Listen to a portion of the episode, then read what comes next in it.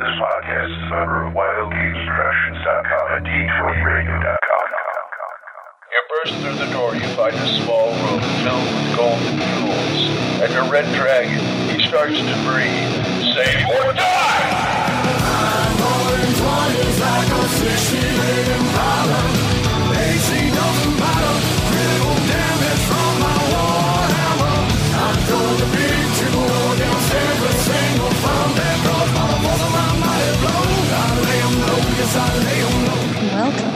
The Save or Die podcast, a podcast about classic Dungeons and Dragons.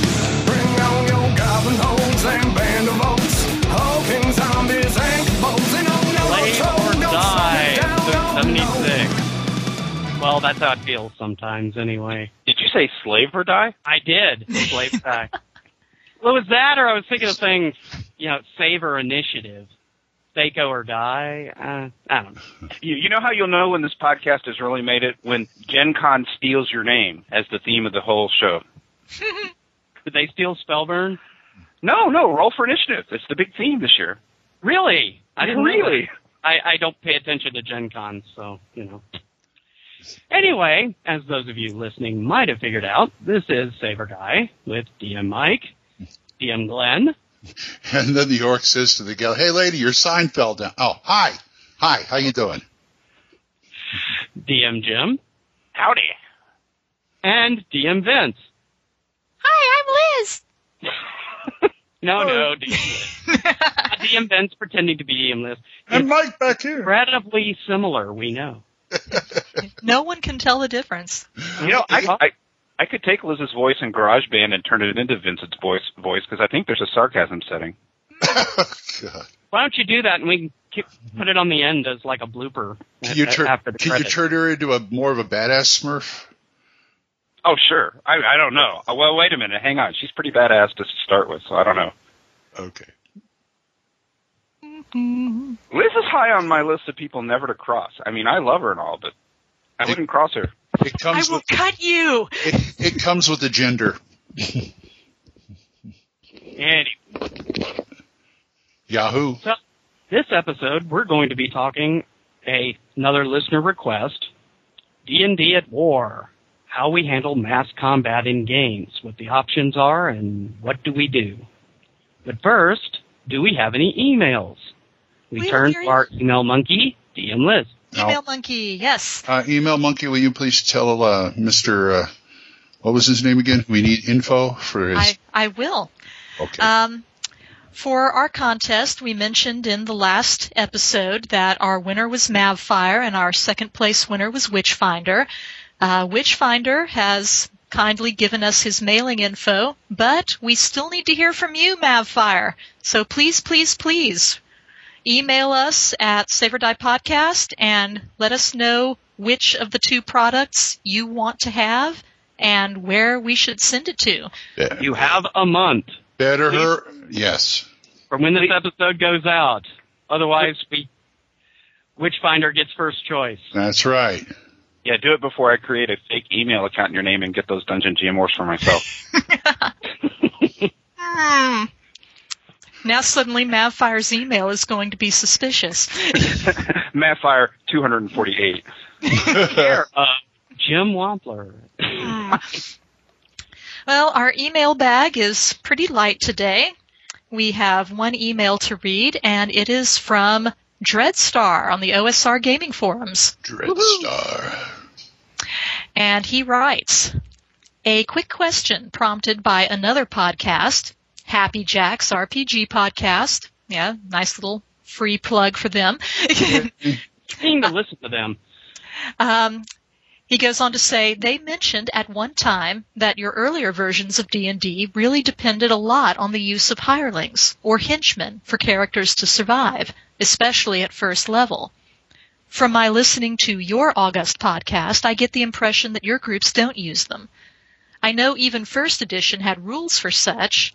I know I didn't use them in the 80s when I originally played 1E though. I thought they were a holdover from D&D, Holmes, etc. So, what are your views on the use of henchmen in your early D&D games? Ah, Do, do, ah. do we want to note the difference between hirelings and henchmen in classic D and D? Thank you, sir. By the way, Um, sure, go ahead. Oh, I was gonna, I was throwing that to you guys. Um, But that's a brilliant idea, Jim. glad you Hi- thought of it. hirelings, you obviously hire, and it depends both on the gold and your charisma. And henchmen, you attract uh, by virtue of your level, right? Yep. And they're NPC pals, but they Yeah. expect a certain Yeah. share of loot. Henchmen, you say henchmen expect a share. Hirelings, you have a flat fee, and no matter what cool stuff you may happen to, you know, find, they don't get more than whatever the agreed upon, right. you know, fee is. That may act weird, like if you make them drink a potion to see what happens, then they, for some reason, want to keep the potion. Or Yeah, imagine that. Henchmen, No think, think, think of think of this this way. Henchmen are your employees, and hirelings are your uh, subcontractors. your posse. Yeah, your no yeah, hen- hirelings are your temp workers. henchmen. Henchmen you have to feed. Hirelings you give them gold so they go feed themselves. So hirelings are your stormtroopers, and henchmen are your endless series of admirals. Something like, yeah. Yeah, something like that. Or to make a Doctor Who reference, henchmen would be your companions. There you go. Yeah, and, and we have been falling So- down on the job of making Doctor Who references in the past Well- several episodes. Since you bring it up, Liz, was K9 there, therefore a hireling or a henchman? Hmm. Well, Don't count with bot. Don't count with droids. Sorry, Yeah, he's a pet. they're slaves. I mean, yeah, they're, he's a pet. Oh, so a familiar. There you go. Yeah, Ah. there yeah, you go. yeah, he'd Yeah, be there a you go. familiar. Well, as far as hirelings and henchmen in my game, I really didn't think much about using them, but that sort of turned around in my mind the minute I finished playing Bad Mike's first uh, B1 game at my first North Texas. Oh yeah. When that one gal lost her character right away and took a hireling or a henchman, I forget which one, and basically made it into a character. Yeah, he was a hireling because He was a hireling. yeah, she hired him for like one gold Right. A week or something like that. and he became a full-fledged player character. And I- oh my gosh, yeah, the the hireling kicked more butt than her original character that, did. that- yeah, that that impressed the hell out of me, and I'm going to be using more of those in my. I use them for Gre- Gage's games because there's only one of him, hmm so I at least set another guy in with him. What, Well, in the early days, especially you know among the group in Lake Geneva and you know the Twin Cities, it seems like hirelings and henchmen were a matter of course. When I first started playing, we really didn't use them much. I, I can give it to you in a nutshell because here's exactly what it hinges on. Old school D and D, if it's played by the rules the way those those old guys did it, is not balanced. The encounters are not balanced at all, and that's when you need hirelings and henchmen to, as a cushion. If if your judge is like balancing the encounters for your group, then why would you need the extra help? Yeah. Well, but actually, I would argue that in in the first games I started playing with the Delta Area War Gamers, I wouldn't say that those were any more balanced than any other old D and D. We just didn't. It, it's not that the DM said you can't get hirelings; it just never occurred to us. But then he let us play multiple characters too. And I think when your DM Right. allows to play multiple PCs, the need for henchmen or hirelings really goes down. And of course, if you have a choice, a hireling or henchman that might betray you, or a second meat puppet, obviously you're going to go for the PC because you can control them. That's interesting. My experience back in the day was almost exactly the same. Uh, my brother uh, Scott had us all roll up a couple of characters so we had a spare in case one died, and we never messed much with hirelings. But uh, as I played uh, classic D and D today, especially guys that are like like uh, Tim Casper in a campaign, if I get a chance to hire hirelings, I'm hiring them. Okay. Get out there in front. What about when you played, Liz? Um, we in the beginning we very rarely used hirelings also, and yeah, there were rules and setups for them in the you know in the rules for Holmes, but yeah, I tended to start out you know taking you know, the examples from the back of the book. And, you know, the way the example reads, you don't hear a whole lot about the use of the hireling.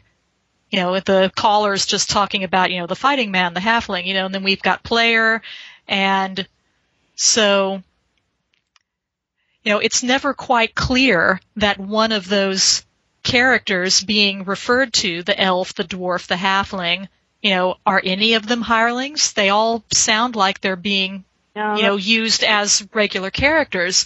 So, you know, from going by the examples as, you know, how I started to do my own, you know, it just never really came up to, you know, tell players maybe you'd want to hire a hireling.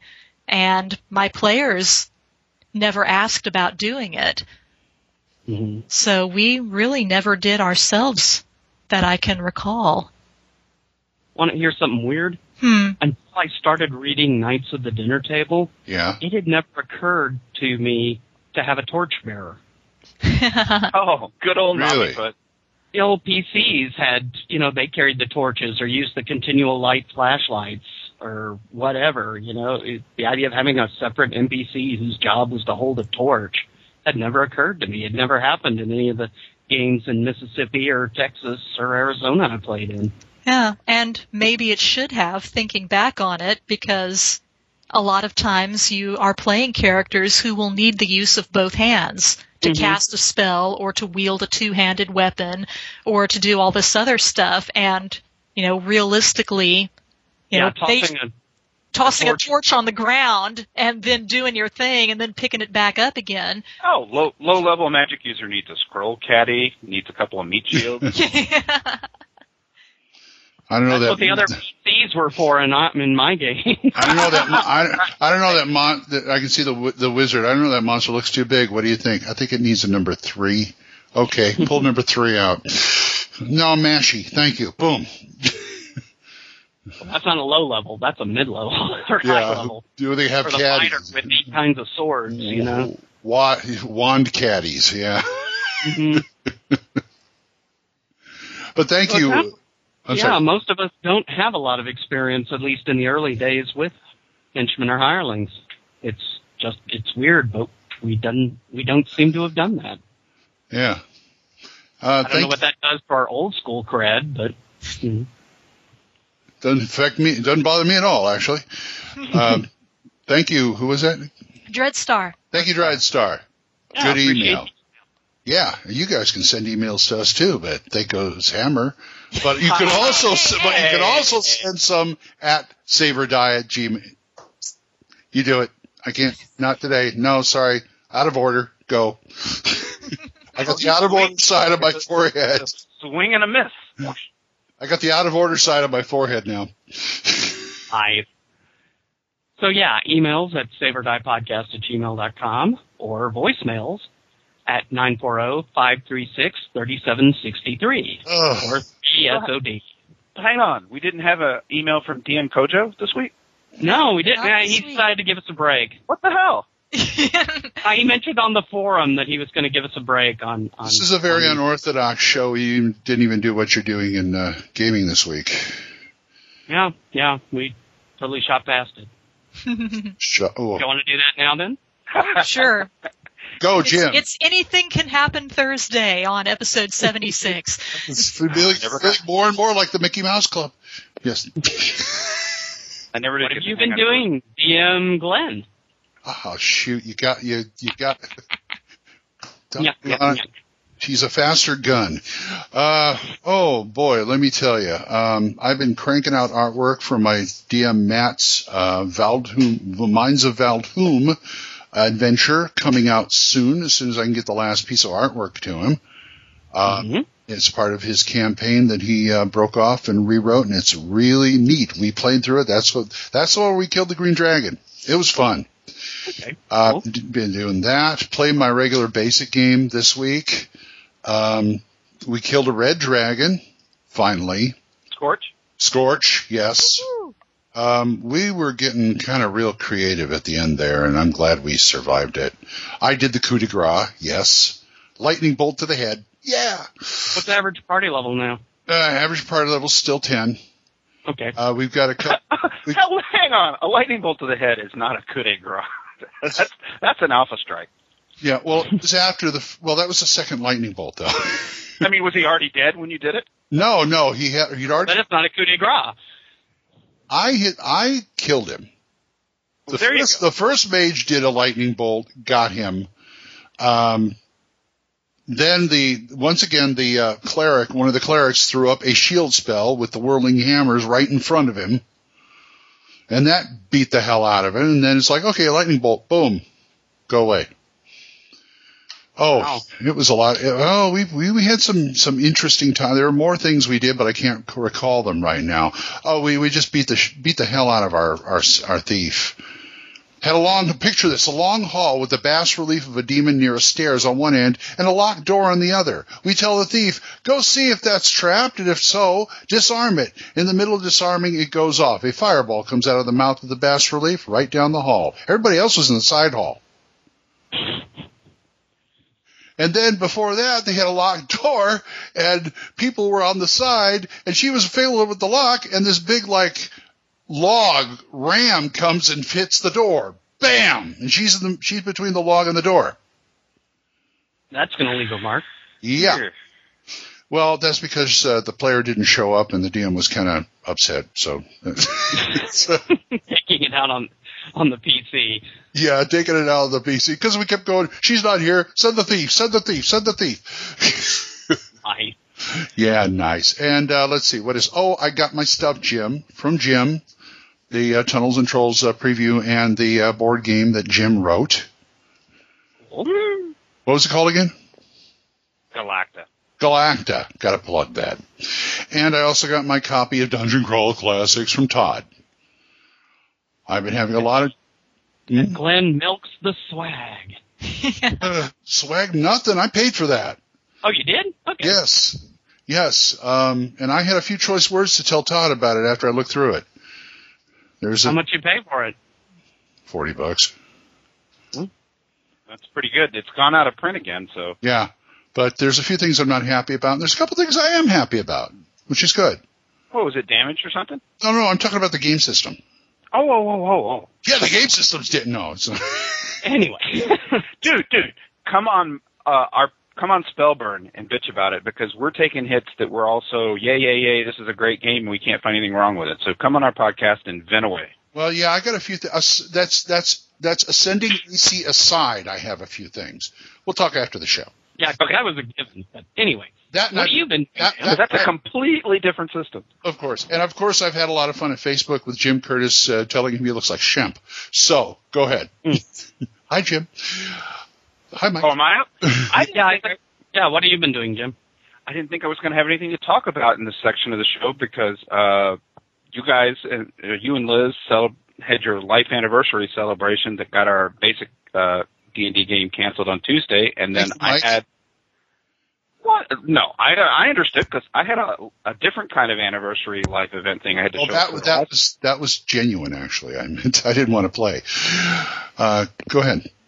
That I had to show up for last night. So Mr. The Game Must Always Go On didn't show up for the Dungeon Crawl Classics game, so I didn't think I was going to have anything to talk about. But I get home last night late, and Nikki that plays our lucky halfling in our party has got Facebook all lit up. The one game I don't show up, uh, she's like, "Your wizard got kidnapped by a more Ooh. powerful wizard." I'm first level, so every wizard's more powerful, and and and taken to an alternate dimension because he wants your ring. And I'm like, wow, either I'm not sure if I just lost my favorite magic item or my whole character and and and the party like half wiped itself out and crippled itself, trying Oh, trying to stop that from happening.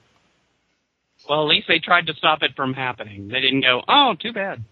I don't know. You know, I think knowing my group, I think probably what happened is our DM Marcos was just doing something to get me out of the game temporarily till we play again, and they took it the wrong way or something, and have killed you know player characters. I- and, which and I- all launched themselves at the guy they really shouldn't have messed with. They all do what you as a DM don't expect them to.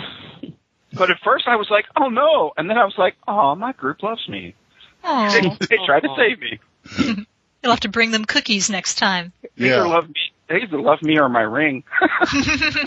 It's like little magic users. That would be so cool if you could make little cookies that were shaped like Marvin the Mage's head. That wouldn't be hard. It's just a big get a 3D get a 3D printer and make a make a uh, mold Like a little cookie cutter. cookie cutter And Yeah. then just ice them. I have a better idea. I'd make little sugar cookies in the shape of wands and then enchant them with like one charge of a spell. After you use the spell, you eat the cookie. There are little scrolls. Yeah. yeah Uh, okay, protection from evil. Boom. Oh man, this is good. for monsters. Cream filled They're like a monster. anyway, Using what- magic was never so sweet. What have you guys So- been doing? So I didn't do any gaming, and my character still got, got killed or something. or kidnapped anyway. Okay, You still Liz. had adventures even though you weren't there. so what have you guys been Yeah. doing? Oh, what have we done? Well, we came today. Well, that is true. You But- I, I I find myself always wanting to hear about the paladin in your game. But she's dead. the pregnant one? Or the yeah, Yeah, that that, that was our old campaign, and so And she died. She got eaten by a hydra. So Oh, man. yeah, so Mead is no longer playing a paladin, but she is playing a female dwarf who is Belly dancer. yeah, female dwarven belly dancer. I love this woman. I love oh, her. She, yeah, her characters are always, you know, they are never boring. I will tell you that. Everything gets turned on its ear in some weird little way. It's like, I'm never going to forget that paladin. I'm never going to forget that dwarf. I think her parents foretold her future as a role player when they named her after fermented honey. well, her parents are both hardcore gamers al- also. So she grew up, you know, playing with her parents. So, yeah. She was being right. But yeah, she's playing a dwarf now who belly dances. And Beard, um, beard or no beard? beard. Weird. She has a beard, Can't hang with that. and With um, still, what little bells in them, you know. yeah, yeah, braided with bells in them. Cat is awesome sauce. Oh yeah. there, there's an there's another dwarf in our party now, and um, he's from a far distant land, and Mead's dwarf is The Orient. yeah he's Mead's dwarf is trying to come on to him, and his dwarf has absolutely no clue that she's doing it, and so she's making these dwarvish innuendos, and he's like, um, yeah, what? I could really use some help mining my my my my marble veins or something. And he's like, we, mm, we don't have any marble veins around here. What are you talking about? salt, if anything. So Oh, yeah. yeah, it, it, it's a fun little game right now. We, it's very dwarf heavy. We've got three people playing dwarves in the party. So as a human, I'm kind of in the minority right now. Dwarves, two humans, and an elf. Like you can And play I'm playing the elf, a female elf. You can play bridge. So How did you end up basically with what a we've female? been doing. How'd you end up with a female elf? Um, when he started this new campaign, he offered 500 XP to play a character type you haven't normally in the past. I think he was trying to encourage people to think outside the box. So I said, fine, I'll play. I'll play a female elven fighter magic user because I had not been doing that. I've been a human fighter. And I like, does that count? He goes, yeah, sure, okay. Nice. And now she's kind of grown on me. So because originally I was like, yeah, yeah, she gets killed, big deal. but now she's fifth, fifth, and it's kind of growing on me now. So I'm like, okay, I'll keep her around for a a five and five fighter mage? Yep. That's a good character. Yeah, it's a good character. she's almost died like four times, but once just last week when she was leading the party through a tunnel and there was a troll waiting. Oh. Over- there were two the trolls overhang. waiting. Yeah, and as soon as she walks through the cavern, like grab, yank. Oh, you just need some protection magic, and with a party full of dwarves, it should all come your way. You would think, except she's still running around with just uh, studded leather armor, non-magical, which sucks. But oh well. That's what hit points are for. and clerics. Yeah. Played by my lovely wife. Yay. You're so much more ambitious than me. Somebody tells you to play something you've never played before, and it's a female elf fighter mage. I took up that challenge, and I'm just playing a cleric, regular old cleric. well, I took up the challenge also, and I was playing a thief initially, but thief character got killed, so I took over the NPC cleric that was Henchman. with the party. Yeah, so now this henchman, which had been played by the DM, is now my character, and she's been doing pretty good.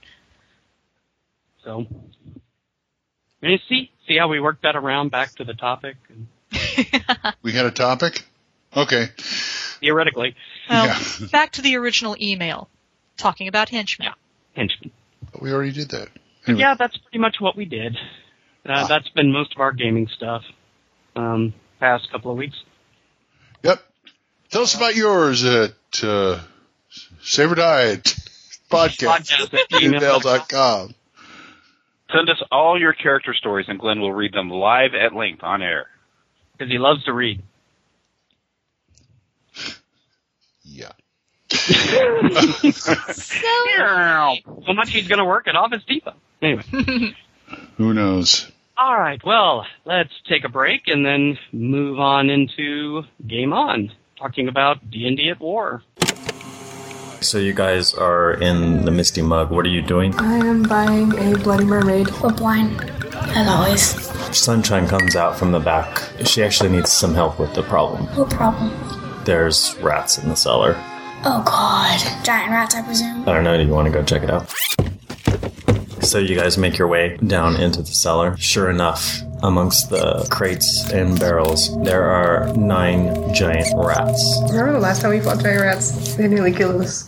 In the nest of the giant rats is 2,000 copper pieces. Hmm. 20 gold. One's copper. It's 2000.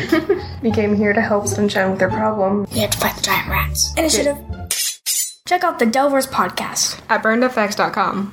Hey, everybody out there in podcast land. This is Ronald Korn, uh, principal at Haddon Heights High School and amateur gamer.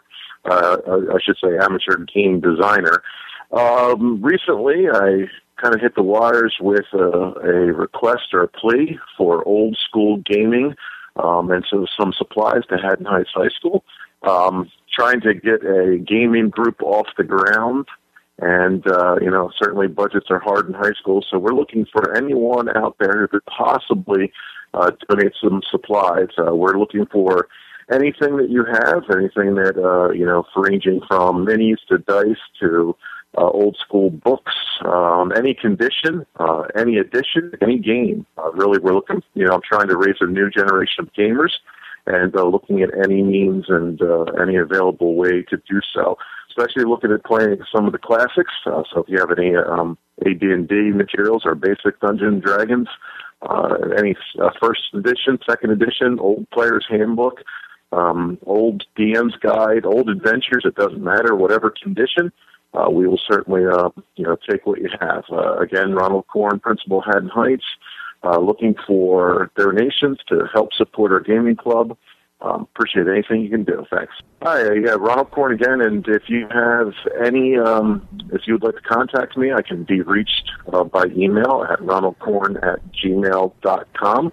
That's probably the easiest way to get a hold of me. I am on Facebook as well as uh, at Ronald Korn, and uh, I appear on some of the blogs as Demicorn, D E M I C O R N. Uh, you can find me at the Kobold uh, Press blog site. I tend to lurk there a little bit, and every once in a while on the um, you know the other gaming forums.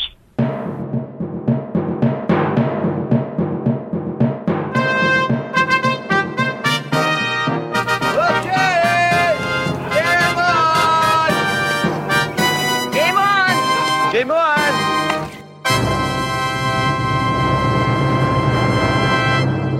on! Game on! We need to get another bumper.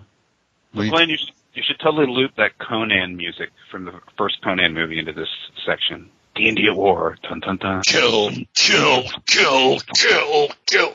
Yeah. What is good in life? No, no, no. We need to have Zardoz says, "Go forth and kill." And kill. That's even better. Yeah. Release the dogs of war. Or something. Let's go. But yeah, talking about D and D fantasy fiction, inevitably there's the grand armies or you know army of evil fill in the blank that threatens the peaceful land of of XYZ that works into everybody's campaign sooner or later. You can't token up your game without a Helm's Deep. Right. Or a Siege of Minas, Minas Tirith or something. Yeah, I would I would have used that one, but I couldn't pronounce it. I was gonna do I was gonna do the Battle of Pisspot Valley, but nobody wanted to play. I can't imagine why. And what? Now you see, if that had been a Boot Hill game, you'd oh, probably had a lot more interest. Oh. Okay. Me, I'm a one man army. So, basically, as players, how have you, in the past, experience dealing with this sort of thing? Because I've had DMs that would, you know, basically run it as your characters are in the front, here come 800 goblins, start swinging. Well, I'm going to let you handle that, Mike, because I wanted to say I haven't until I played in your original second edition game you play Saturday, fighting all the, the trolls and this is basically the siege. Yeah, when uh, Chase, our DM, was running, yeah, the the horde o trolls. Yes. Uh, I gotta say, as a player, that's the first time I was really experiencing role playing and being part of an army as well. Really? Yeah. So, so you, you guys went up against a troll army? Yep. Yep, sure did. But we, we, we were prepared though. Sort of. We Sort of. still lost. We- I say we had all the fire weapons we could find, gonna say, but A, troll, a flask of oil is not going to do a troll army. You need barrels of the stuff. We ha- we dug with we dug trenches before they got there filled with oil. You know, that kind of thing. See, oh, problem is they had troll stone trolls too, so Yeah, it you know- just seeded the fields with oil. yeah, we had fire traps, you know, kind of like little landmines and Shoot, a I think- squadron of mages we with shooting fly and fireball. Were we shooting acid arrows too? The mages were shooting. suppressive fire with the incinerators and fell back by squads to the APC. Over. Yeah. we, we had tons of fire-based weaponry, but there were still more trolls than there were of us and our fire-based weaponry. And we got out by the we got out with our skins, which I consider a success. Yeah, yeah, because at the time the halfling army that we were with didn't believe that the trolls were really that dangerous, and I think most all the PCs said, you know, we're going to be lucky to just do a delaying action and then run. Yeah. Um, so in that we sort of succeed. Who was it that drew the card for the deck of many things and hit that stone troll with the fifty thousand gold pieces worth of gems falling on his head? Just falling on him. I would say The battlefield is no I place for the deck to of many say things. that was Mead again. Yeah, was that Mead again? Yeah. she like yanked out the card and pointed it at the stone troll, so it's like it hit him, and I think she was hoping for something like the void or the Oh, devil yeah. or something, but instead fifty thousand. Still, it distracted him. So Yeah. It's almost like having a wand of wonder in battle. That's Yeah, that's that's my tactic with web. It's like that's a that's a stone giant. You're gonna web him? Hey, he, he's gonna break through that. he says, "Yeah, but I only need to delay him for one turn." Turn around. Turn, round. I'm sorry. I just need one round. He's gonna break round. through, but you know he can't move right now. So run. Run or shoot the hell. Yeah. Yeah.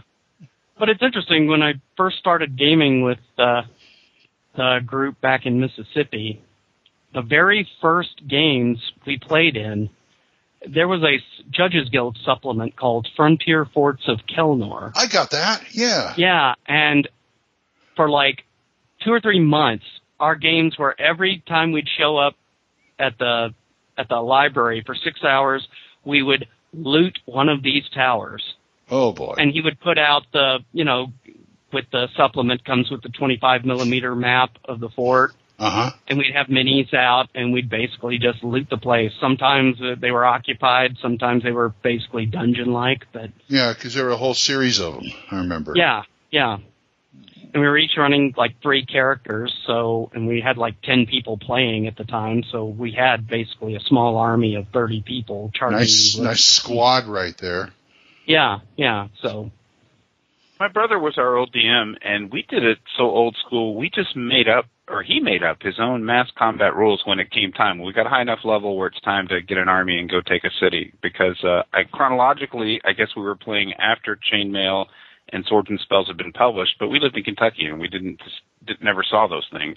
And it was before uh, the AD&D battle system and War Machine came out. So we, although we tried, we tried battle system when it did come out, and I think the decision of the group was we liked my brother's system better. But uh, the interesting thing I thought, since we were all just kind of hot dogging it, and he was making up his own system, is where the break point was. When when did it change from our party versus whatever we encountered to okay, this is now mass combat? Because that's a as good point.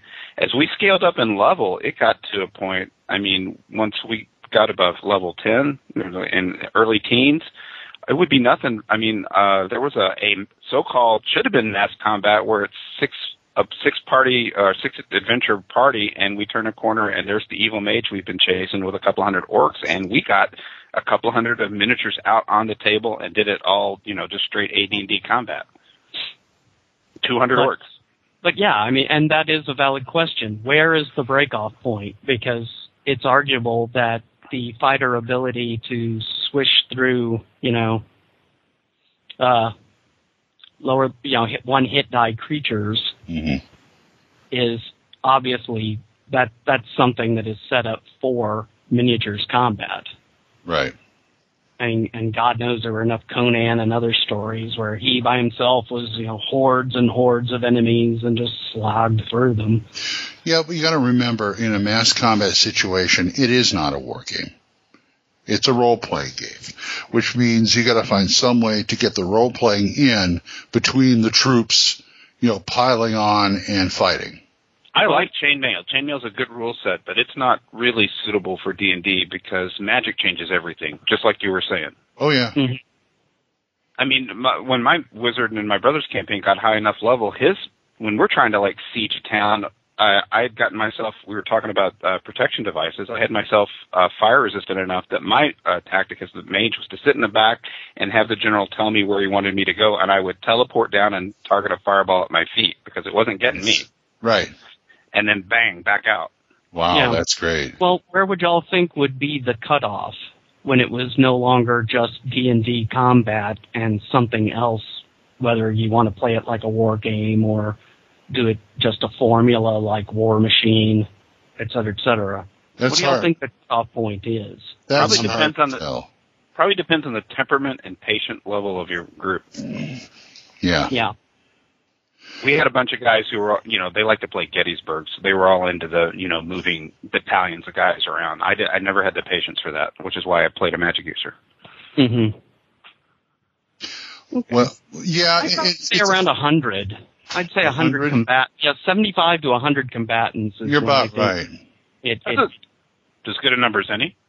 yeah, I, the things really kind of break down at that point unless you just enjoy the minutia of combat. Well, there are some other variables. I mean, it depends on if you're assaulting a fortified position, like a town or a castle. That change, that pretty much sends you into mass combat rules. Yeah. Mm-hmm. When people start showing up with, you know, ballistas and catapults. Or then ships. that, but yeah, then there's the problem. You know, once you break away from D and D style combat to whatever arbitrary system you've got, you're inevitably going to have the issue of PCs, and yeah, I felt the same way. As I've got a character who has unique abilities, I want to be able to use that in the middle of the combat. Right. What does a th- what does a thief do in mass combat? Right. Um, well, they can spy, they can, you know, do stuff, but how do you do that in the context of whatever system you're using? You know, unless it's actual D and D rules. Right, and we will probably. Exp- I'm, I'm holding back. I'm waiting for the next segment because this is more appropriate to that. Yeah. Well, well, since we're on the player side not the DM side, some of that is up to the creativity of the individual player too. It is. Yeah. Should be. Yeah. Yeah. And, and then, and the problem with the war game aspect of it is again, you're getting into a position to where you're depending on the player's capabilities with, a, say, a war game or whatever, as opposed to the PC. Right. Which, as Glenn was pointing out earlier, it's the where does it stop being a role playing game and start being a war game? Right, like I played with guys that love to play Axis and Allies. I can't stand that kind of game. I just don't. My brain's not wired for it. That's right. Mm-hmm. Same here. I don't mean I can't stand that kind of game like I have any disrespect for it. I'm very respectful of it. I just it's not my cup of tea. It's not your bag, baby. Yeah. That's right. But we thought our sys- we thought it all the way through. And my brother's uh, original campaign, it was it, the mass combat uh, was uh, the equivalent to nuclear war were wishes, and there was an agreement amongst all parties, leaders, and high-level magic users on the continent to never use a wish during mass combat or war, because if one guy did it, then everybody would do it, and and you'd have the the fantasy medieval fantasy equivalent of an atomic war. So we were not allowed to use a wish spell, whether you had it in a ring or what. Really? Wow. But Meteor Swarm was okay, Jim. Oh yeah, yeah, yeah, yeah. That was fine. so kind of a weird sort of Geneva Convention you had going there. Kind of like, yeah, I guess a better comparison would be like poison gas in World War II. It was never used on the battlefield because everybody just kind of agreed, even the Nazis. Oh, I was a chaotic little magic user as a young man, and it that used to just chomp at the bit to the point that when we took the we had uh, lost the capital city years ago in the campaign, and we retook it. And the second the battle was ended, I blew an entire wish just to wish the town purple. Wow. Because I wanted to call it the Amethyst City, like the Emerald City in the Wizard of Oz. Do you like chocolate, Johnny Polite? no, you wasted a wish on that? I'm like, yep, aged five years and everything. Oh, brother. yeah, that's what I like about Classic. You don't quite have so many bad effects on spells and stuff. Unless you're playing Judges Guild, but anyway. I've been rereading Ready Ref sheets again, and it's like, wow, they've got some really great effects. Fun stuff, huh? You're, Oh, the, yeah. you're the BattleTech guy. Like in a campaign you're running today in 2013. At what point would you, or would you? I mean, what if you had a group of players, like say all of us, that were not into the mass combat thing? What would you do when that situation came up in a game you're running? Well, that's kind of a D&D, that's a DM thing, so maybe we should scoot on over into DM Fiat. Unless That's probably a good idea. You have a final comment. Have you ever been put in a position as a player where you had to command troops? You asking Liz? Yeah. Yeah, because you didn't say Liz. Oh, sorry, Liz. So, I um, thought I.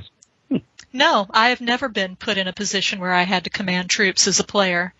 You know, even when we were playing in Chase's game, you know, my mage Aaliyah was really not a commander so much. Um, just all board artillery. yeah, um, I think there was one point in Chase's game where Aaliyah was trying to get all of the mages in the area, you know, to, you know, work as a team.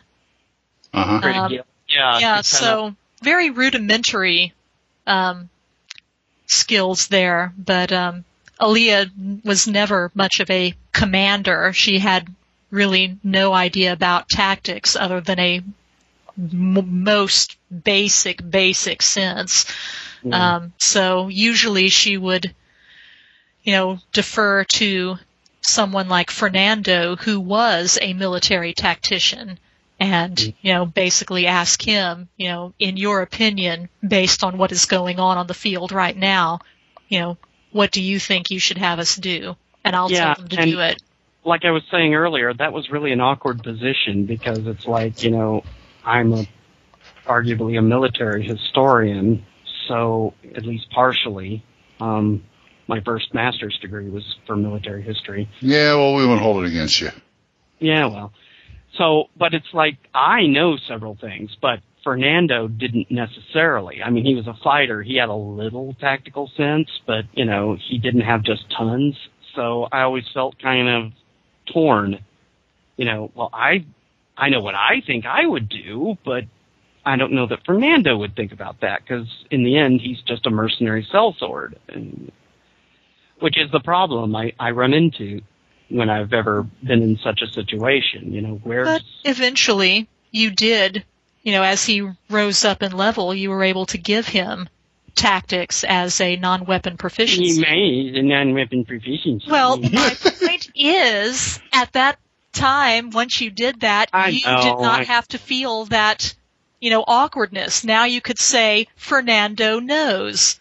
Because he's had enough experience. So Very now I don't have to worry about whether my knowledge would be his. I just, you know, I hate, you know how I feel about non-weapon proficiency. Yes, we all know. yes. Everybody knows. If I know. People who've never met you know. Thousands of subscribers. Hey, I got a question for you two. The, the DM's name is Chase. yes. So as you guys were playing in this mass combat, how did your uh, DM Chase deal with the fog of war, letting you as players know what's going on? Was was there any mechanic for that, or were you just all standing over a map or table, getting to know everything? Well, sort of had over a map. And we had an NPC that he was running who knew pretty much what was going on as it happened. We grow egg? Yeah, old Weebelo. Yeah, so He, he occasionally gave us hints and such. But yeah, we didn't do this as miniatures or on a combat board or anything. Okay, so just more intuitive and neat to know. Yeah, stuff. yeah. It was more just here's the map, here's what's happening, and I will describe to you what you see, kind of thing. uh, Gotcha. and the mysterious mage We Grow Egg would occasionally let us know how other troops, you know, elsewhere on the line, how they were doing and what was happening with them. Yeah. Gotcha. So yeah, it, it's awkward as a player. You know, sometimes you gotta, you know, you gotta balance that. You want to win, of course, against the you know role playing element. And I See, guess I guess I, I was thinking about it because with the new technology that's available for role playing, I mean, like with uh, the roll twenty thing. I mean, in so many ways, it's worse than a tabletop experience, and it's trying to ape that. But there are a few things that the new technology does better, and that sort of fog of war. What part of the bo- of the board you see at a certain time is one of them. hmm That's true. Yep. Anyway, On that awkward tangent, all right. Well, let's uh, head to DM Fiat since as DMs we probably will have a lot more to say over there. Nope. Sorry. What? Nope, you're wrong. Look it up. I don't have to look it up. It's common knowledge. No, no, no, no, no, no.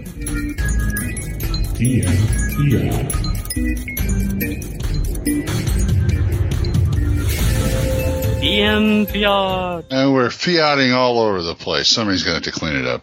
DM Fiat. fix, We're Fiat footed. fix it again, Tony. Oh, sorry, that's a joke. If you ever actually owned a Fiat, No, never did. fix it again, Tony. Or like Ford, found on Road Dead. That's how do you, how do you get parts for a Ford? Follow it. What was that horrible car Mead was talking about that was like the front end of a Rolls Royce and the rear of a Volkswagen Beetle? a Rolls wagon. Volkswagen? Yeah. That would be awesome. You're a nut. Yeah, that would that would be close to my you know, I don't know which I'd prefer. That actually no, I would still prefer my my 71 Gremlin lime green with a with a flame job. That's my that's that's my fantasy ideal car. Okay. Anyway, DM Fiat.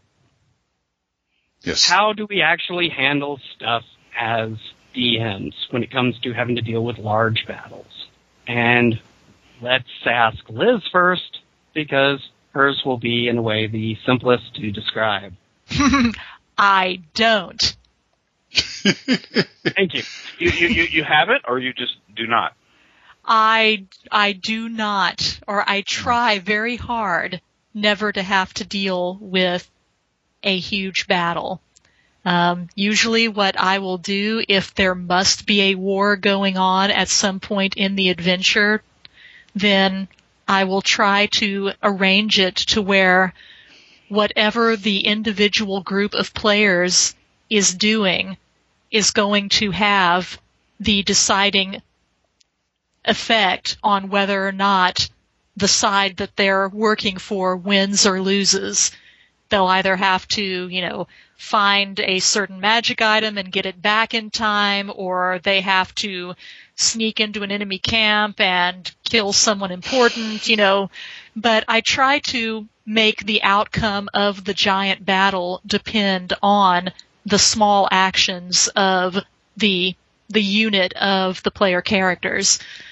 I Kind of like kind of like Hogan's Heroes. kind of like, yeah, I like you, I have very little patience for dealing with rolling for large numbers of people, even if you do break them down into, okay, for every 50 units, I'm rolling one die to see what happens.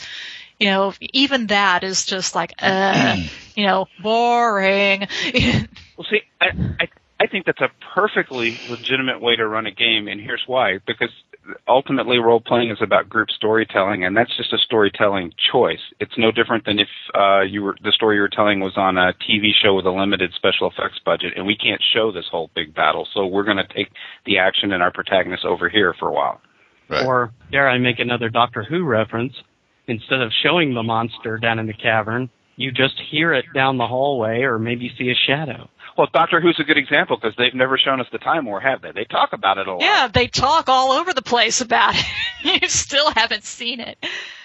And in the uh-huh. pre 2005 Doctor Who, a lot of the times when they showed you the monster, you wish they didn't. it's like, You probably- keep it in the shadow. You probably don't want to see the Time War. Look what happened when Lucas decided to actually do the Clone War.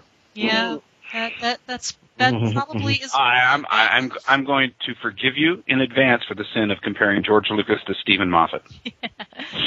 But I will say that is probably why they have not, you know, gone into the time war because after building it up the way they have, when you finally do show it, it's almost certainly going to not live up to the expectations of everybody who's imagined it at this Well, no, that's that's what I was talking about though in the way you run your game. That Hmm. what you said is just now is true, but it's still a storytelling choice. The show is not about wars, Yeah. giant intergalactic wars. It's about the protagonist and his companions, just like a little D and D party of adventurers. All right. So, what do we have to work with as far as like published material for mass combat in an RPG? I don't know because I don't use it. Ah, well, I've got the list right here. well, what do you do, Glenn? Well, I've got That's the list. I've got the list right here. Eggs. Well, no, I'm, I'm asking what do you what do you do? I have not been put in that situation.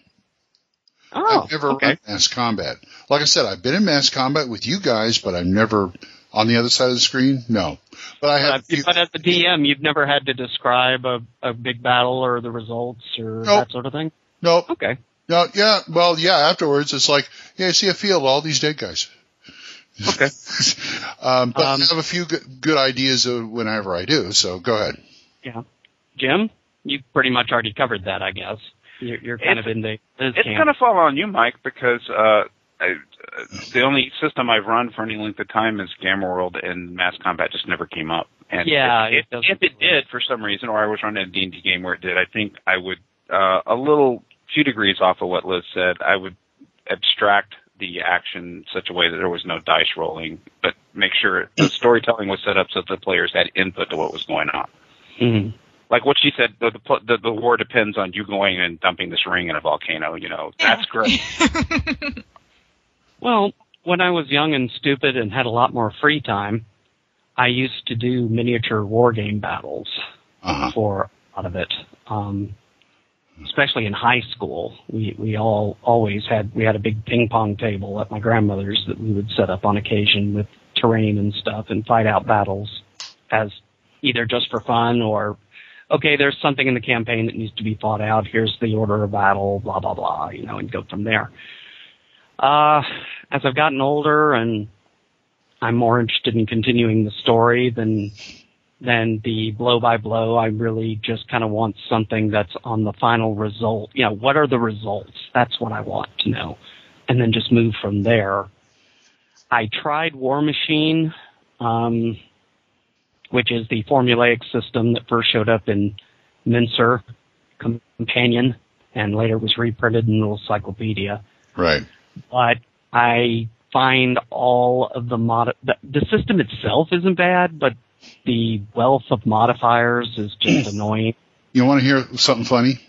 Um, after they published RC, um, Frank Mentzer wrote an article for Dragon saying, "Yeah, I wrote this, but it kind of got changed a bit from what I was going to do."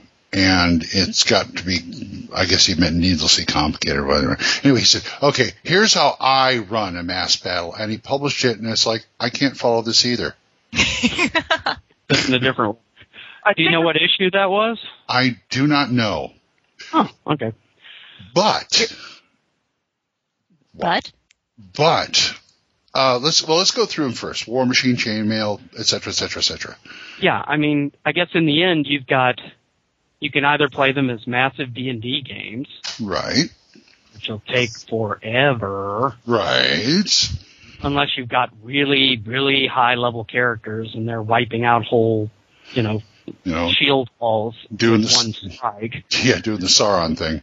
Yeah, um, there's miniature, tac, you know, scale battles or board game type with, uh, you know, cardboard chits representing units, board war game types, and there's, you know, there's always chainmail for the miniature side of things. Right. Uh, Well, board games, there's so many out there I couldn't even begin to mention. Anybody take a look, you can find a board game on fantasy, you know, warfare. And later on, there's Battle System, which is compatible with Basic. Yeah, if you want to go that route, though. Well, you mentioned, you know, you used to do all that. Now you're interested primarily in results. So what would you do now, I guess, to Well, I give you the results quick? I developed a variant on the War Machine system that I use. That is- Okay. it's kind of formulaic, but it, it's basically one table that considers the size of the of the uh, each army and then reduces it to a ratio, and then what you know tactic did each side decide to use, and you got the the most common medieval warfare tactics like shield wall, charge, withdraw, volley of archers, that sort of thing. And then Sounds you very just- similar to what my brother ran. Dude, you should write that up and publish it. yeah, I keep meaning to, but I never I never have the time or the Now, I found If, if only you knew a good layout designer person. Yeah, that'd be great if you did. Yeah, that'd be If there great. was Yeah, just that'd be one, really like, nice. Nearby in easy reach. Yeah. now now um, I found a workable system in the pages of Dungeon Magazine. Now I know this is Dungeon? Yeah, now I know I'm getting in, this into 2E and stuff, but we did a review of a, an adventure in there called The Siege of Cratty's Freehold. All about this freehold being attacked by an army of orcs. And in there, there's a rather simplistic and it looks like quite effective system on how to run mass combat. It basically takes each uh, of the army takes like five man units and treats them like a player character. Yeah, that is another system I have seen where um, And that was a take two armies Mhm. and you determine what their numbers are, Mhm. and then break them into basically individual quote unquote monsters. I think Right. Swords and Wizardry did something like that. But and anyway, and, and the number of men is basically the hit points. Yeah, something like that. But it's something worth looking at. It's in uh, dungeon number 33. Um, Okay. And I wouldn't mind, yeah, I, I'll crib that. You know, that Yeah. seemed like, like a workable thing because And isn't it what is it? Night's Dark Terror. Night's Dark the- Terror, yeah. Yeah, one of the B modules. It's got what amounts to a board war game with with cardboard pieces and stuff. Right. If you want to look for that's the- something. That's the basic problem that this whole thing dances around uh, that we're not saying straight out. The, the the basic problem that we're talking about is when you change it from a role playing game to mass combat, you have now segued into a different game. Pretty much. different game type, different game mechanics. And if that's what your group wants to do and you have fun with it, great. But you're not playing, you know, dungeon crawl role playing anymore.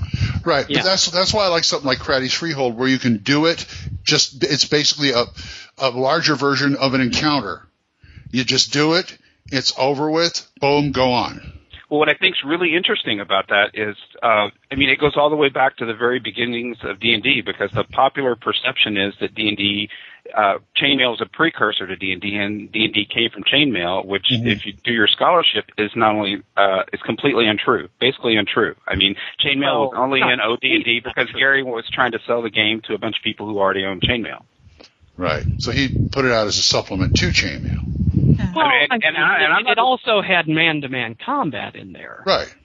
and it's only a short step from a skirmish fantasy war game to the Role beginning.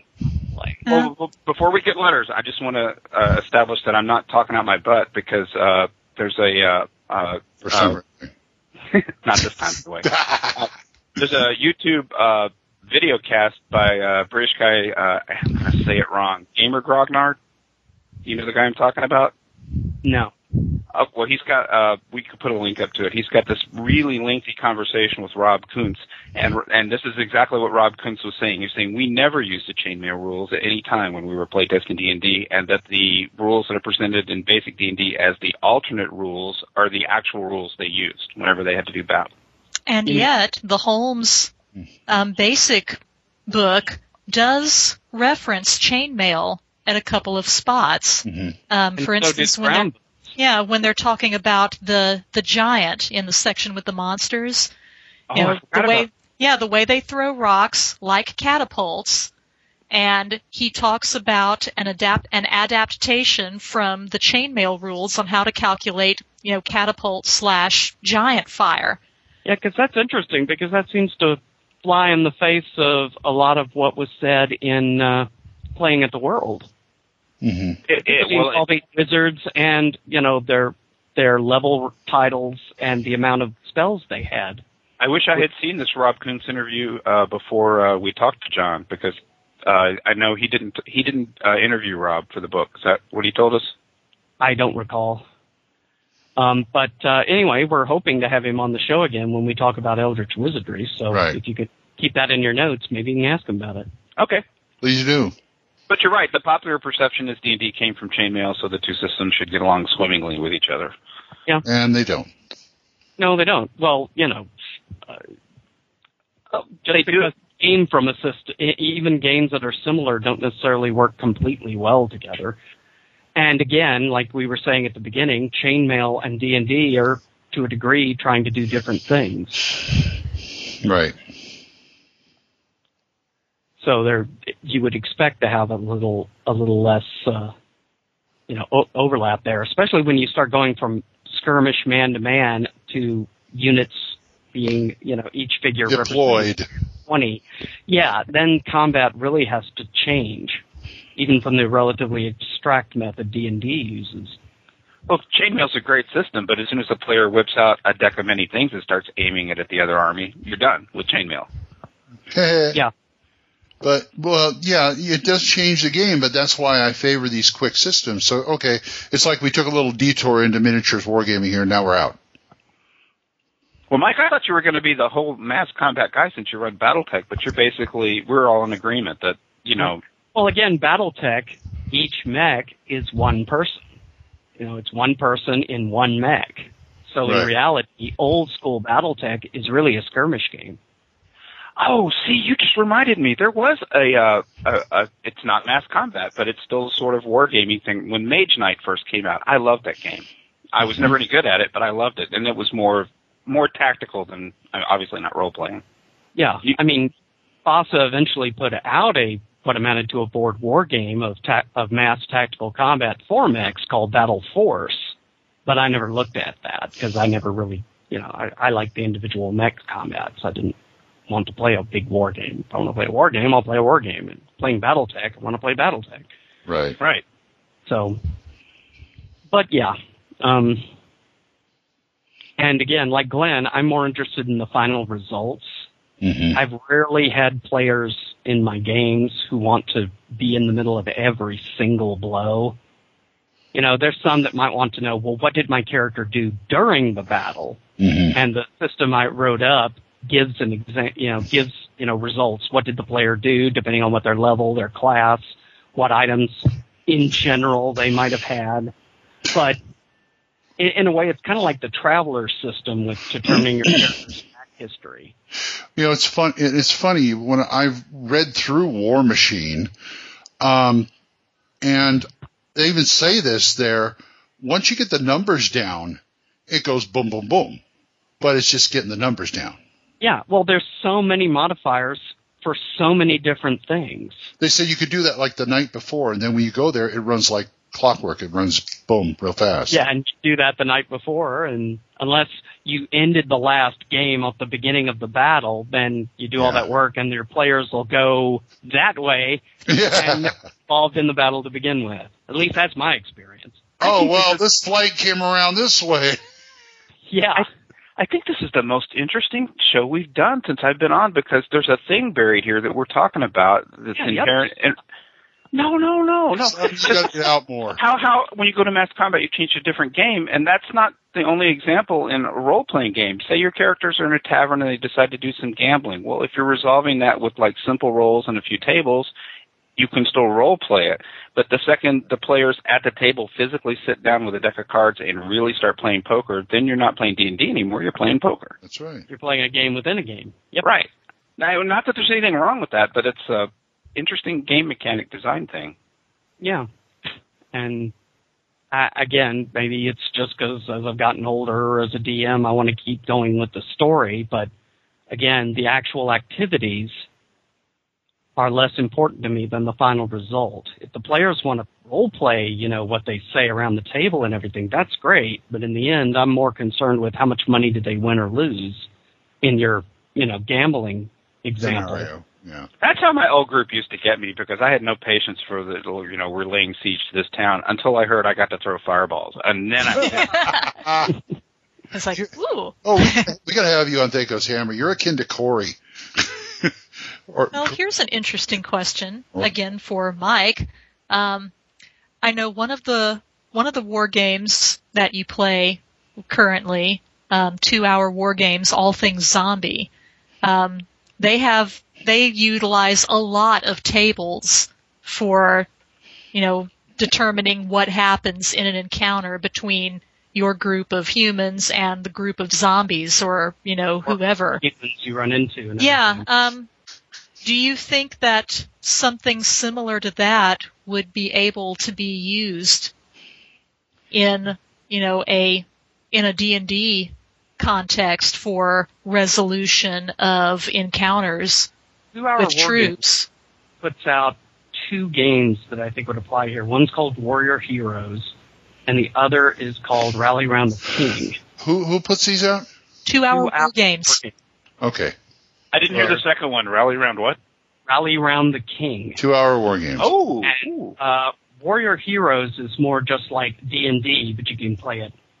And what it is is it's either the, the the big selling point for this for two hour war games is war games are they can either be done solo or all the players on one side against the game system.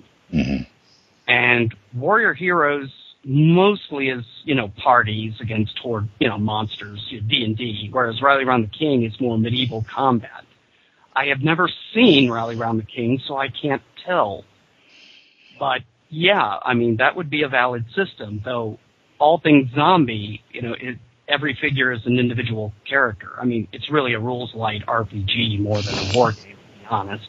Yeah, I was just wondering, could you use that and instead of the individual character, say this quote unquote individual character is a unit of troops? Yeah. Yeah. Was it- well, I was- mean, Colonial Adventures, the, the other one I play a lot, you know, is basically, you know, troops in the 1880s, you know, the, Right. the line of British at Rorke's Drift being attacked by hordes of Zulu. And yeah, I mean, the same system works pretty well. Yeah, and the thing that I liked about looking at your two hour of war games stuff is, you know, it's not only combat itself, but it also takes into account, you know, morale changes, which Mhm. might determine whether or not, you know, the people you're fighting suddenly decide to just cut and run because they totally flubbed. what I like about it because yeah, in a lot of war games, your side, you control all your figures. They're like just mindless pawns that do whatever you want. But in two hour war games, you only can completely control your figure. You can order the others They may do something, they may do not, may not. They may lose it and run away. You hmm. can't control that. They may run off in a whole different direction and decide to do something you wouldn't want them to do at all. But Just to me, like hirelings and henchmen. Yeah. Just like hirelings and henchmen. Did I did I mention that I never played a war game? I Well, I- I think you have. Well, I think I was lying. So, Oh, really? yeah, I, I actually played a little Warhammer Fantasy Battle.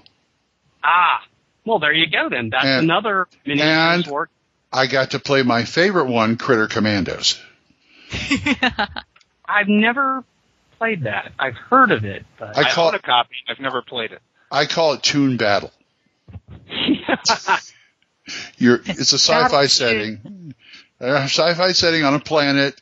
You got troops of different kinds of animals going in stuff like the Ratsies and things like that, and you know you come up with stuff like pie guns. And one of my favorite ways to move around is uh, big wheels. uh, you know, I put a bunch of like bunch of like raccoons on big wheels with big guns, things like that. That's that's a lot and of they fun. get to peel out. Yeah. yeah, and each animal has a specialty that they do.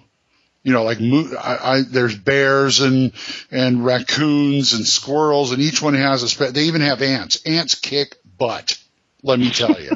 as long as their leader doesn't get killed, then well, they're not a right. sci-fi game without bugs. Yeah, that's true. Then, But- Glenn, you should give Galacta a chance because in that game there are squogs, these little squirrel dog guys, Uh-huh. to get to get to run around with laser rifles and kill big people. Okay. I Furry inv- I even came up with a couple of them. I came up with moose and chickens. Chickens are fun because they have a scatter. They have a scatter ability. You land a bomb on there or some kind of fire, they will scatter and their their speed goes like twice as fast. You can't catch them. They just go. Anyway, How did you do? How did you do moose and chicken? I would have gone with moose and squirrel. Oh Well- yeah, definitely. well, they already had they already had squirrels Oh, okay. and they had a flying squadron. So Ah, yeah, but I came up with mooses. I don't know. I don't know. Mises. Mooses, Mises. Yeah. Anyway, I, I digress. Okay. Well, how about we, unless other people have something they wish to contribute in the Have I inside- ever? Huh? Have I ever? I've, I've got an idea though. When we get to the dragon rating part, can we do dragon ratings for chainmail, swords and spells, battle system, and war machine? What the heck? oh, sure, you all can do that. I'll just sit back. Yeah, I don't know what the heck you're talking about. Well, how about we put, we'll roll that into random encounters as Think- our suggestions All right. for preferred systems. I dare you. And let's go into random encounters now. I dare you. We take what we want and leave the rest. Just like your salad bar. Buckle up my sleeve. Presto! Will come out no more. What? Huh? What'll come out no more? Random encounters. And to random encounters. Pete, never mind. Basically, we're talking about, you know, here what your ideal encounter would be to use if you had to do a mass combat or some type of battle. And I suppose a general rating of what systems you'd like to use and how you would how you would rate each one. And we'll start with Jim. Uh, I, I would never, ever, under any circumstances, use swords and spells, and I've never met anyone else who would. Um, it would depend. If it was Magic Light, chainmail is a perfectly good system. I, I, I enjoy chainmail jousting every year at Gary Con, but uh, if it was basic D and D, I'd go with the AD&D battle system. I used to have a copy of that. It's a pretty good rule set. Okay. And, and I haven't seen War Machine, so I'm I'm just ignorant of that one. I got a question. Or did you need, or did you need a scenario? Yeah, more of a scenario, but then also what system would you use for that particular scenario? Ah. I just I'm I'm gonna uh, preempt Liz and just say I wouldn't in the first place. I wouldn't run a game where that was a, a, a you know a storytelling turning point unless Okay. it happened off stage. Okay. Probably based on my laziness, I would do something similar to the Battle of Thermopylae, where there's a small group of, of PCs and henchmen and hirelings holding a narrow mountain pass. So even if there's like huge amounts if I had to actually roll it as a role playing situation, that so even if there's a huge enemy army, they can only come at them, you know, a few ranks at a time. So that's the best way of keeping the D and D. That's the best way I've found to keep D and D combat and make it quote unquote mass combat, but it's really not because you're not dealing with more than just what amounts to a large melee. Mm-hmm. Can I recant? Yes. I would just hit you up for that system you talked about that's a few simple tables and use that. Oh, The one, okay. the one you wrote. That's what I do. But no scenario. Oh, I'm uh, not- well, here I'll, I'll throw yeah, in two. yeah. I, while I'm stealing your rules, I'll just steal your scenario. Well, I'll throw in another scenario too. Then, um, and this kind of gets back to what playing at the world was saying about how D and D originally started. Sieges, particularly if you're digging mines and counter mines, Uh-huh. That's basically a very simple dungeon crawl, which is something you could put PCs to doing. And again, they're not fighting the whole enemy army. They're just they're fighting the mine. You know, they're guarding the diggers for the mine or fighting a counter mine. That sort of thing would be another way of making it battle, but yet you're really only having to deal with a few few characters at a time. We've tunneled through to the enemy dungeon door. Thief, check for traps. or that sort of thing. the thief. Finally, I get to do something in this battle. I won't add. I'm going to backstab the enemy army. All of them. Now you're starting to sound like a press. I know he's a bad influence. Why can't I hide in shadows? There's 200 of them. Glenn? You mean besides uh, defending Montagar from the mutants of Scortch? Oh, that's so good. I just I just got the Wizards RPG the other day. So. Oh, okay. I was about to say I've heard that. Where have I heard that before? Wizards. That's right. yes, uh, I kind of That would be Ralph Bakshi's answer to this question. I would just rotoscope the whole thing. yeah Yeah. Uh, I, I would steal from Ivanhoe and color them all black or something. works for him. Yeah. Um, and uh, I would, ooh, and I'm kind of fond of using. My DM Matt wrote up a. Uh, he converted the Skaven from Warhammer Fantasy Battle or from Warhammer Fantasy Roleplay into basic D and D, and I would just love to have a party with an, an you know a backup with the army go against like a horde of them. What are Skavens? That's Ratmen- quite a conversion. Ratman. Ratman, Okay. Yes. The Ratlings. Yes. Okay. I never really played Warhammer Fantasy much, but I played Uh-huh. some Warhammer But I 40K. I played some and I remember the Skaven. I mean, converting that to D- basic D&D is golf clap worthy. thank you. anyway, um, and the system I use, I probably use that Craddy's Freehold system. Mm-hmm. And if I did not have access to that, yeah, I would probably take the time and use the War Machine. You know, set it up the night before and stuff. They really want to do this battle, you know. Yeah. Yeah, just do the numbers and okay, let's go. Yeah, and with the caveat that, you know, those scenarios I would only run if my players were insistent on they wanted their players doing something actively in the middle of it as things happened. Otherwise, yeah, I would just use That's one thing. I don't remember if we mentioned it or not. That's one thing that's always concerned me. Like every time we go into a mass combat thing, I keep going, "Where's the role playing?" I'm t- I'm not talking mm-hmm. about the army. I'm talking about my character. Where's the role playing? It's very dependent on how the the DM's got a lot of balls to juggle there, but a DM can pull that off because role playing came from things like diplomacy and mm-hmm. Braunstein. Okay. Yeah, and arguably, you know, if, especially if you're the general, you're role playing because you're, you know, what would your character do? Right. I mean, I to send troops to A, B, or C. you, Yeah. know, you can't all be General Solo or General Calrissian. You know, you're going to be Well, like, yeah, and that's where the problem gets in, you know, because is your character a really good general, or are you a really good general, or are you a really crappy general? Or your you- character's a good general, Right. so or you. It's funny that you said that because that's how they solved the problem in Return of the Jedi. Is they just took all the protagonists and made them generals of their own little skirmish units. True. Yeah, yeah. Everybody got ranks again, except Chewbacca, who got screwed yet again. Yeah, Poor well, Chewbacca. You, No medal, no army, no nothing. you got a bath. Ewoks. He Still got held- Ewoks in his. In he got to drive a mech and he got Ewoks. That that was all Chewie got. still being held down by the man. Yep. Yep. Yeah, all that let the Wookiee win nonsense at the first movie. Yeah, they never followed through with that.